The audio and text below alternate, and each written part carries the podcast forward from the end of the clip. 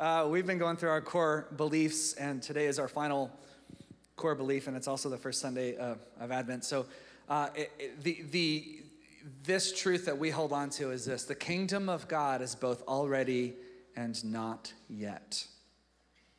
Advent uh, is the time where we, we lead up, of course, to Christmas, but we, we celebrate the arrival of Jesus. And, and in doing so, we put ourselves, we relate to the exiles uh, in the Old Testament who waited and waited for, for the coming Messiah. And then we wait ourselves for his second coming. So we sit in between the two comings of Jesus um, because his kingdom is both already and not yet. And that's, that's what we want to uh, unpack this morning. Now, the past couple of weeks, we've already talked about how the kingdom of God is here. We talked about how Jesus himself, as he appeared and as he ministered, he said, The kingdom of God is at hand. The kingdom of God is in your midst. And that wasn't some ethereal notion. He was saying, It's, it's here, it's in your midst, it's, it, it's me. we talked about how he went into the synagogue and un, uh, unrolled Isaiah 61 and, and read all of the, the prophetic utterances of of the coming Messiah and what he was going to do when he said, he unrolled it and said, It's fulfilled in your midst. Or as N.T. Wright says, this starts today.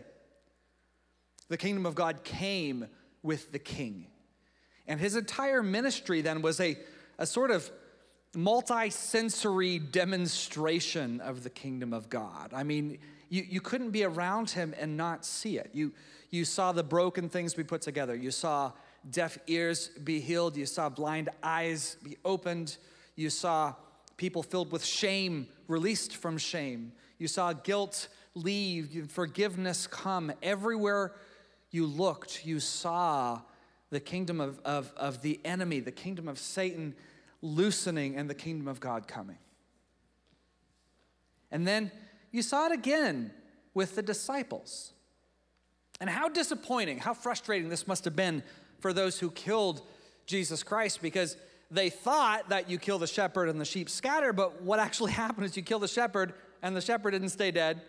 And then the spirit of Jesus Christ then is poured out on, all, on, on his followers. So instead of just having one Jesus, now it's like you've got thousands. Yeah, that's good news. Yeah. So what happens? They're going all over the place and they are doing the same things that their master did. And in, in, in a very short time, you saw the, the, empire, the entire Roman Empire get turned on its head because of all of these people who were walking around proclaiming the kingdom of God was here. So blind eyes were open once again brokenness was, was repaired. The kingdom of God is already. And then here we are today. We're 2,000 years later. And you can't go to any corner of the world and not find followers of Jesus Christ. He is unquestionably the most influential person to ever walk the earth. Nobody, nobody comes close. Even those who despise him have adopted many of his ethics elevating the oppressed, loving your neighbor, turning away from violence, all of these things, they were not embraced uh, uh, social ethics anywhere in the ancient world. Jesus Christ introduced them to the world, and now it, they're just sort of taken for granted. Consider this, for instance. In the days of Jesus, about one third of the Roman Empire was enslaved. Isn't that crazy? Consider that sexual violence was virtually expected in Roman households, and, and human rights didn't even exist as a concept. People today have adopted many of, of, of the views and, and, and uh, uh, the teachings of Jesus Christ accidentally. They didn't even mean to. We cannot ignore his fingerprints on the world. And his church truly is everywhere, and he has moved, and he is moving in mighty ways. The kingdom of God is already. But the 20th century was still the bloodiest century in human history. War persists, violence persists, hatred and corruption persist, even among those who claim to be his followers sometimes. Civilization is not the answer. If it was, we wouldn't have seen what we saw in this last century of, of some of the most civilized nations on earth doing the most terrible things that we've ever seen. Civilization is not the answer, education is not the answer. Some of the most educated people can do the most terrible things. Only the king himself can come and save us, and he has not yet returned. The kingdom of God is already, but it is also not yet. And I think we need to hold these two truths together in tension. We live in, in the space between the comings of Jesus Christ, and it's essential that we understand both. For example, what if we only believed the kingdom of God was coming in the future and, and neglected the already part? Well, this actually happens all the time. I'll tell you what would happen. We wouldn't expect very much, for one thing. We'd have, very, we'd have lowered expectations. We, we'd have a very good handle on disappointment, but maybe not much else. Our faith would, would lack any kind of victory. We would become flat and, and bland in our faith, distant, waiting for the great by and by and everything that we do. When, when, we, when we neglect this truth, we, we start to neglect the world and sometimes start to resent the world for getting in the way of eternity.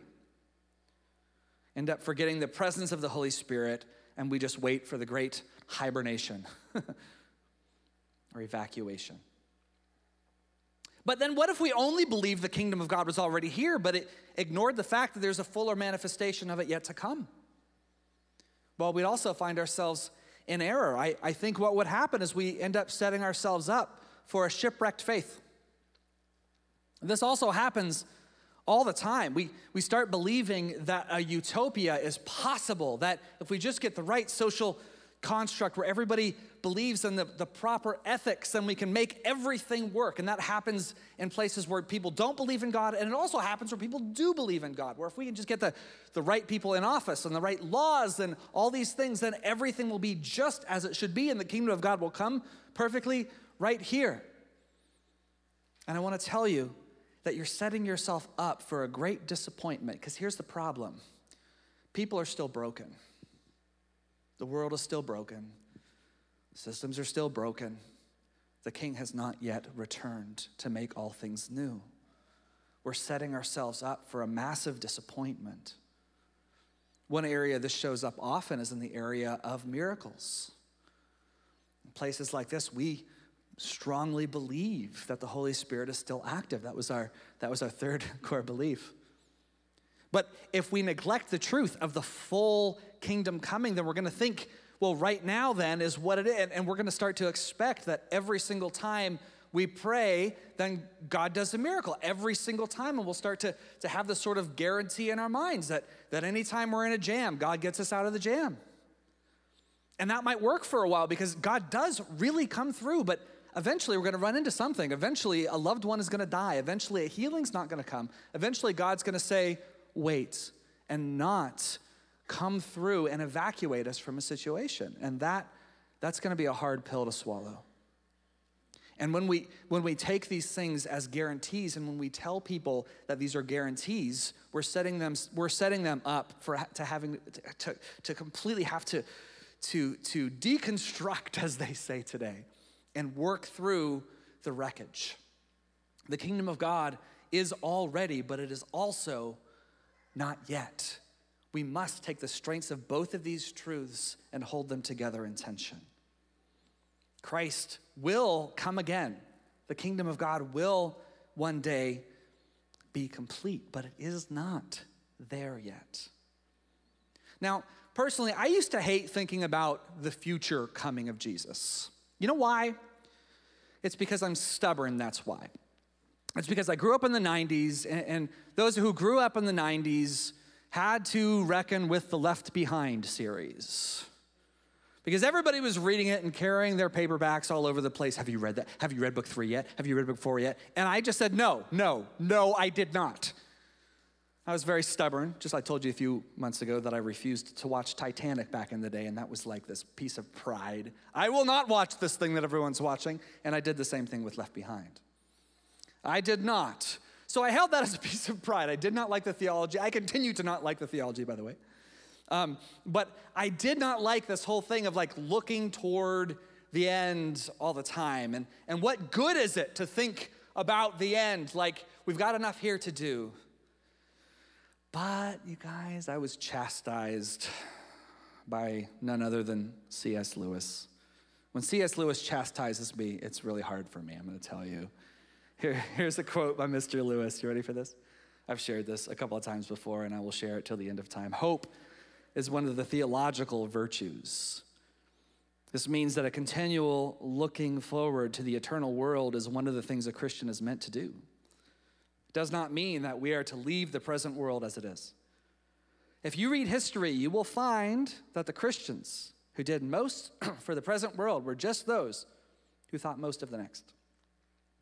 The apostles themselves who set foot on the, on the conversion of the Roman Empire the great men who built up uh, the Middle Ages, the English evangelicals who abolished the slave trade, all left their mark on the earth precisely because their minds were occupied with heaven. It is since Christians have largely ceased to think of the other world that they have become so ineffective in this. Aim at heaven and you will get earth thrown in.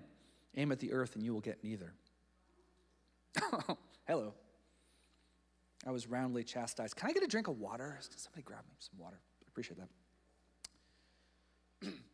and what does that other world look like? Wow, look at that. The pastoral staff running. I love that. This is good. What does the other world look like that he mentions here? I want to ask you to do something. Close your eyes for a second when I read this scripture and listen to what your heart does. Revelation 21, 1 through 5. then I saw a new heaven and a new earth. For the first heaven and the first earth had passed away, and there was no more. And I saw the holy city, New Jerusalem, coming down out of heaven from God, prepared as a bride adorned for her husband. And I heard a loud voice from the throne saying, Behold, the dwelling place of God is with man he will dwell with them, and they will be his people, and God himself will be with them as their God. He will wipe away every tear from their eyes, and death shall be no more. Neither shall there be mourning, nor crying, nor pain any more, for the former things have passed away. And he who was seated on the throne said, Behold, I am making all things new. You can open your eyes. What happens to your heart as you read this? Does it throb to see cancer eliminated? Does it ache to see the freedom of those who are currently oppressed in this broken world? Does it, does it drift to those lost loved ones that Joshua mentioned this morning, people we desperately miss? If your heart throbs, that is good, my friends that is good. It's right and it's proper that our hearts yearn for Restoration Day. This is, this is a way better description, this, this new creation. It's a way better description than the, than the news of, of clouds and harps and naked babies singing and flying around like bored ghosts binging on veggie tales. It's something so much better than that. Our hope is new creation. That's our destiny. Not a never ending incorporeal church service, but a colorful, tangible, vibrant, exciting, mysterious creation. New creation, a new heaven and a new earth. And a king who says, Behold, I make all things new. In other words, I make all things over again. We will be made new. Our bodies are graying bodies. our eyes who no longer focus, old eye. Our hearts also will be made new. Our brokenness, my heart will be made new. My, my tendency toward isolation, resentment will all be made new. We're all in the process of sanctification, I know, and he's, he's restoring us, and we're moving down that road, and I'm making progress, and I, I, I know you're making progress. But one day, he who began a good work on us will be faithful to complete it completely. It will be done. Blessed are we who hunger and thirst for righteousness, for we will be satisfied. What a beautiful promise. What happens to your heart as you think of new creation? I'll tell you what mine does. I'm actually going to read to you what mine does because I wrote this out a few years ago as I was writing my book, and I, I, I took a long time to say it exactly like this, so rather than stumbling around, I thought I'd just read it. Is that okay? I think I've even read this section in a sermon before, but I'm going back to it because I wrote a chapter on this particular uh, truth. I feel the truth of the promise of Revelation. My own longing bears witness to the reality of the world and the coming of that day. For as C.S. Lewis said, we only possess desires for things that actually exist food and water, sleep and sex. If I find in myself a desire which no experience in this world can satisfy, the most probable explanation is that I was made for another world. What in this realm can satisfy our universal thirst for health and wholeness? We simply cannot find it. Not amid volcanoes and cancers, blizzards and bereavements, cold blooded cruelty and violent indifference. Here we find rejection that leads to addiction and shame that leads to suicide. Here we find a hundred million hungry orphans who have never tasted trust. Our world is a war zone of wills, a, a whirlwind of sickness, a, a collision of selfish lusts. While we find many things here, perfect wholeness is not among them. And yet the longing persists, no matter how hard we try to smother it. I felt it again that night at the, near, at the mere mention of breakthrough, and it brought me to my knees. You have felt it too. The longing throbs when you pass the graveyard and blares under the flashing lights of the ambulance. You've even felt it in the regret that comes after a moment of swift selfishness. It's not supposed to be that way, it says. It was never supposed to be that way. Sickness is a trespasser. Sin and death are shadowy brigands we were never supposed to meet. And the harsh symptoms of severe autism were never invited here. Truly, we were made for another world where those invaders cannot go. And one day, the boundaries of that beautiful country will extend to the land of unanswered prayer. On that day, the stubborn promise burning in our bones will finally be fulfilled. Not just my desires, but my son's desires too. My Jack will be free from his comorbid captors. No longer will he squeal in rage against his uncooperative limbs. No longer will panic seize him and toss him to the floor. His tongue will be unfrozen and his heart set free. Every sentiment he's ever wanted to share can finally come pouring out, break through.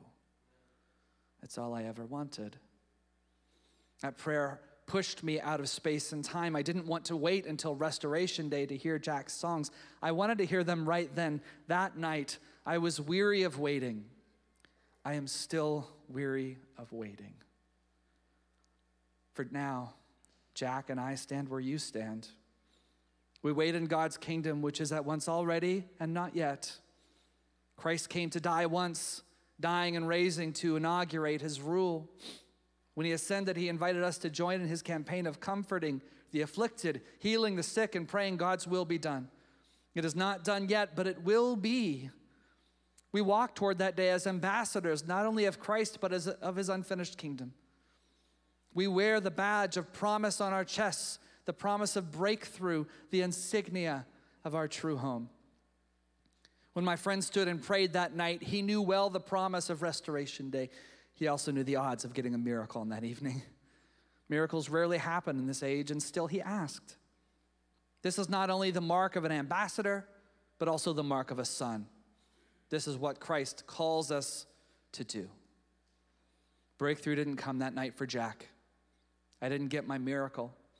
But the mere request reminded me that breakthrough was not a fiction.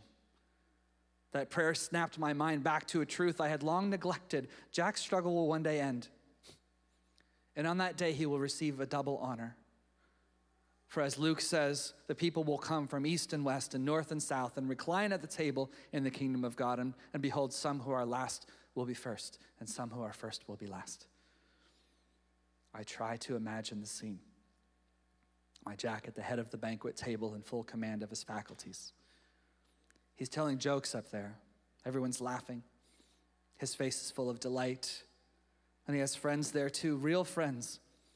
I imagine him calling the name of a boy three chairs down. They pound their fists together and begin to relive their adventures. I see him lean over to kiss his mother on the cheek and pin a flower on her blouse. It's blue, his favorite color. I see him raise up a song from a Disney movie and everyone joins in. And when it ends, he begins to tease his siblings about the quality of their singing. He is merciless, but none of them can stop laughing. And then he turns to me, gripping my shoulders. We lock eyes, they stay locked. He can see the tears welling up in mine, so he smiles and reminds me of a time he had been upset but couldn't tell me why. At last, he can explain what was wrong, and I try to listen because I want to know, I really do, but all I can manage to think is to think to myself, my son was lost, but now he is found. That's where my heart goes. I long for Restoration Day. I long for all things to be made new. And it's going to happen, friends. And it's not going to be a thing where we're lined up on a long staircase and St. Peter's there looking for our name. No, it's going to be much, much, much better. It's going to be going to be a feast. Revelation 19 says this Then I heard the sound of, a ma- of massed choirs, the sound of a mighty cataract, the sound of a strong thunder. Hallelujah, the Master reigns. Our God, the sovereign strong. Let us celebrate, let us rejoice, let us give him the glory. The marriage of the Lamb has come. His wife has made herself ready. She was given a bridal gown of bright and shining linen, and linen is the righteousness of the saints. The angel said to me, Write this Blessed are those invited to the wedding supper of the Lamb. It is a supper, it is a feast, it is a wedding feast. The ministry of Jesus began with a wedding and it ends with another one, a greater one. What do we do until that day? We wait, but not without anticipation. As I've said before, Waiting without anticipation is just loitering. And we're not kids. We're not bored kids burning time at the mall, you know? We wait with an eye toward redemption and with a determination to be part of that redemption. Think of it this way we're preparing for a wedding feast, right? Well, until the big day comes, every act of redemption Every act of peace or justice or healing, every one of those is a rehearsal. At the wedding feast, all of those gifts become permanent. We can offer the peace of Christ to a hurting friend. That's a rehearsal for the permanent and peaceful reign of Christ Jesus. We can lay hands on the sick and see their bodies healed for a season. That is a dress rehearsal for the permanent resurrected bodies we will have in the new creation. We can comfort those who mourn. That is a rehearsal for when all of our tears are dried. Every blessing we give in the name of Christ is a pre echo to the thunderous chorus of the wedding band All shall be well, all shall be well, and all manner of things shall be well. This is how we live in the in between country. Even at midnight, we walk by the glow of the city before us the glow of promise. So when victory comes, we praise God that his kingdom has indeed come. And when victory is withheld, we praise God for the kingdom will indeed come when Christ returns. And until that day, we're, we're like Paul, you know, to, to live as Christ, to die as gain. We can't lose.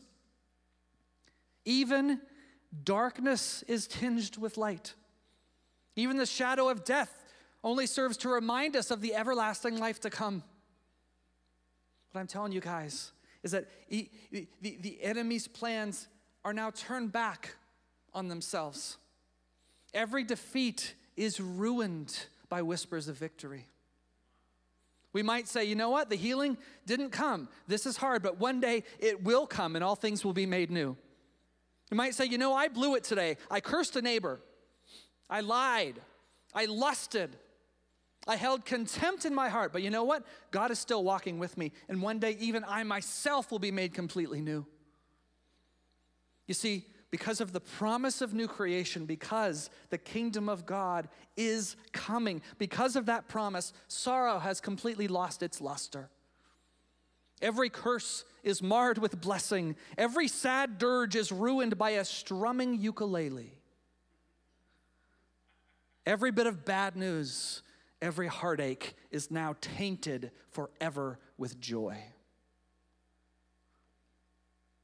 The kingdom of God is already, but it's also coming soon. A new creation, a new king, and he shall reign forever and ever and ever and ever and ever. Amen. Let's stand together.